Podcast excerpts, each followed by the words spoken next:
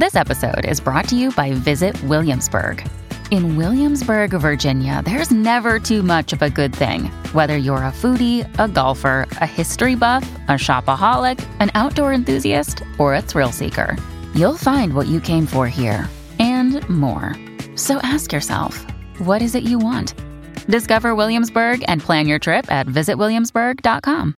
But we've got an absolute superstar in his own right on the show now. Joining us is Kiwis coach Michael Maguire. Madge, welcome into the program. Thank you so much for your time. Before we crack into the Kiwis, Up the Waz is doing the rounds. Have you officially been converted?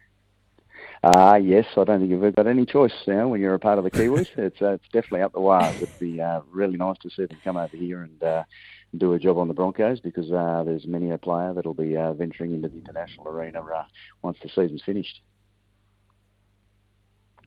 Can you feel that buzz in Australia as well? Do other people want the Warriors to do well in, in the Final Four?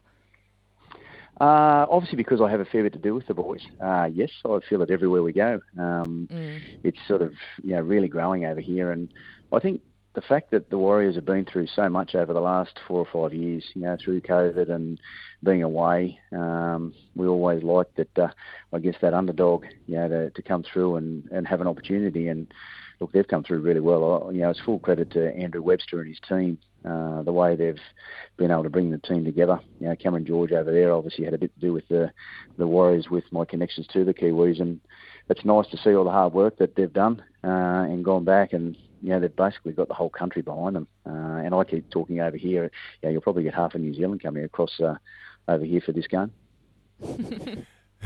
Madge, obviously you mentioned your, your investment or your connection to the Kiwis and, and you're all in there. What what does the Warriors run do for, I guess, your job? That Obviously, it yeah. throws up players in form, but I guess as the Kiwis coach and, and someone who cares about Kiwi Rugby League, it must be great as far as the game moving forward as well. Yeah, I mean, for the game, I think it's enormous. I think um, people are really understanding you know, the importance of what New Zealand's done for rugby league over here. You know, with the connections of so many players coming across and um, on the ground over there. I, you know, telling everyone how you know it'd be nice to to grow the rugby league in New Zealand at a really high level, and we take over the rugby union space, and you know I think they can share that over there. But uh, you know, for myself, it's being able to take the Kiwis to being number one, and it's something there that myself and the players, you know, we've talked about that, and you know, obviously the hurt from the World Cup, where we were so close, but uh, we didn't make it through against Australia, uh, albeit a couple of plays that you know we just weren't able to execute uh, in moments of that game. But I think just for the players that are playing now too, it's really important that when you're you're going into a an international game after the season, the fact that these boys are still playing, it's it is very important. You know, the, the intensity of the game is lifted now. Uh, they they play at, at levels of what an international is played at when you step into the finals arena. So it's really important for um, you know those players now to hitting form and. Yeah, I was talking to Marata Niukore uh, earlier today, you know, just about how he is and how his leg is, and um, he's feeling, you know, he's okay, and he's looking forward to playing at a really high level um, you know, when they, they land in Brisbane. Catching up with Marata, do you, do you keep in contact with uh, all the current Kiwi boys? I mean, when you look at, at, at, some of these players, Dallin is on the cusp of breaking the Warriors' uh, try scoring record for the year. Shaun Johnson, I mean, how much more do we need to say about that guy and, and the form that he's in? Uh, yeah, I talk to the boys all the time. I really enjoyed talking to the, you know, it's like a big family, really. Um, you know, they've, they've really built a, a good, strong yeah. brotherhood amongst um, what they've been able to do over many years. And, you know, I, I always credit the players, you know, how easy it is to come into um, sort of the camps that we have because they are so close. They've been playing together for a long period of time, and obviously, you know, the connections they have over there at the Warriors helps. Um, but I'm, I'm very spoiled that I've got people like James Fisher Harris and Moses Leota as an example of two players playing at Penrith, you know, at the highest of levels. So I look across, I guess, the teams that are currently playing. Uh, someone like a Jordan Riki is an example of a player that's really jumped out of uh, this year and the way he's been performing consistently. Uh, so and they're they're playing in teams that are winning, you know, and, and the expectation of winning. So I really enjoy that part of watching the Kiwi players and obviously the ones that are there in the Warriors. That uh, everyone over there is uh, really keen for them to uh, do well and progress into the grand final.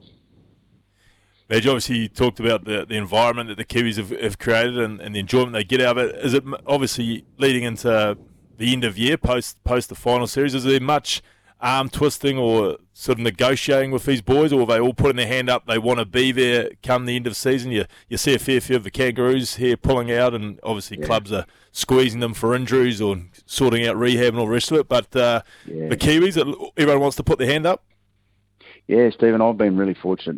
All the boys are basically really keen. Um, I think, you know, you've got a player, I'll just use an example like Alan. You know, he's had a bit of a challenging knee. So we need to assess that once the season's finished because obviously, you know, he's, he's getting to the back end of his career and he needs to work out, you know, the, whether the legs can keep going. But uh, look, other than that, everyone's really keen, and we're fortunate that we're able to bring quite a, a few more into camp in the first week. We're uh, we're playing a, a, Kiwi A team against the Tonga A team, uh, so I'm going to be able to bring in a number of other players into the squad uh, so they can actually see what that space, the international space, looks like. Um, a great example is a young kid uh, that played on the week- weekend, the Keano Kini, played in Queensland Cup. Now he's an exciting fullback.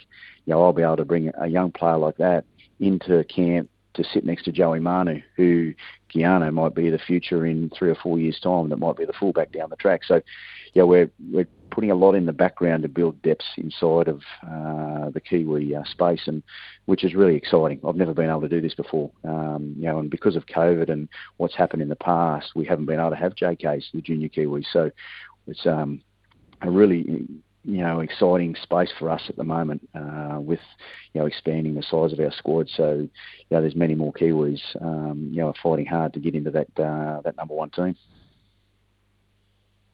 You're getting us all excited about what's to come in the international arena next month, Madge. Uh, but how do you keep across it all? How do you keep across all these teams, all the Kiwi players that are potentially available to you, and the feeder teams as well? When you've got your own uh, team to be coaching, do you have um, scouts out there for you that feed you information, or are you literally across everything?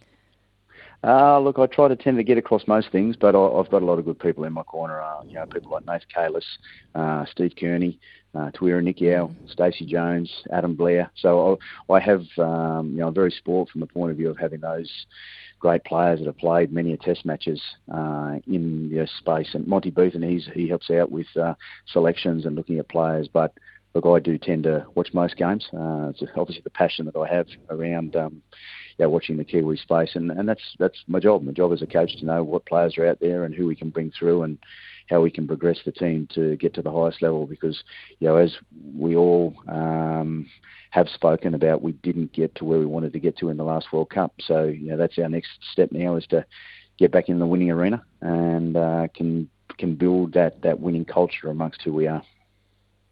Man, speaking of being spoilt, uh, I don't think too many Kiwi coaches would have ever been in the privilege you've been, uh, would have had the privilege that you've uh, currently in. Where who do you leave out of your halves? When you when you look yes, at uh, the boys that are floating around, I think for years we've had one superstar, and then they've worked out who to put beside yeah. them, sort of thing. But jeepers, you've got some depth there now.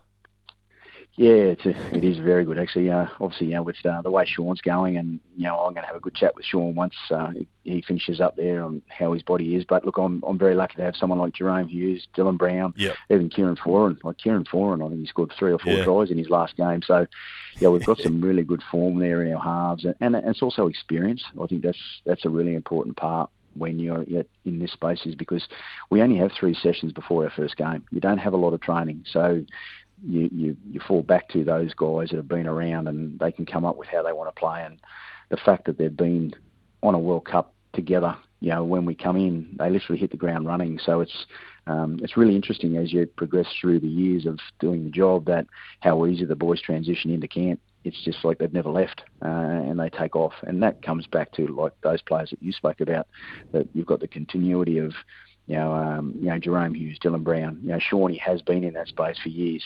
So he just jumps straight in and, and carries on. And, uh, you know, you look at the likes of Charles Nicoll-Klokstad, the way he's been playing at fullback. Um, yeah. You know, he's um, going to give me some options there where I might be able to do something there with him and Joey uh, in, the, in the space. So it's something there that, um, you know, we'll be able to have a look at when we, we come together.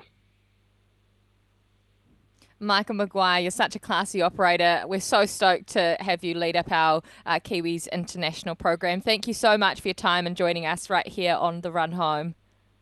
Thanks, Kirsty. Thanks, Stephen. I really appreciate it. I hear you're overseas, Kirsty, so uh, good luck with everything over there.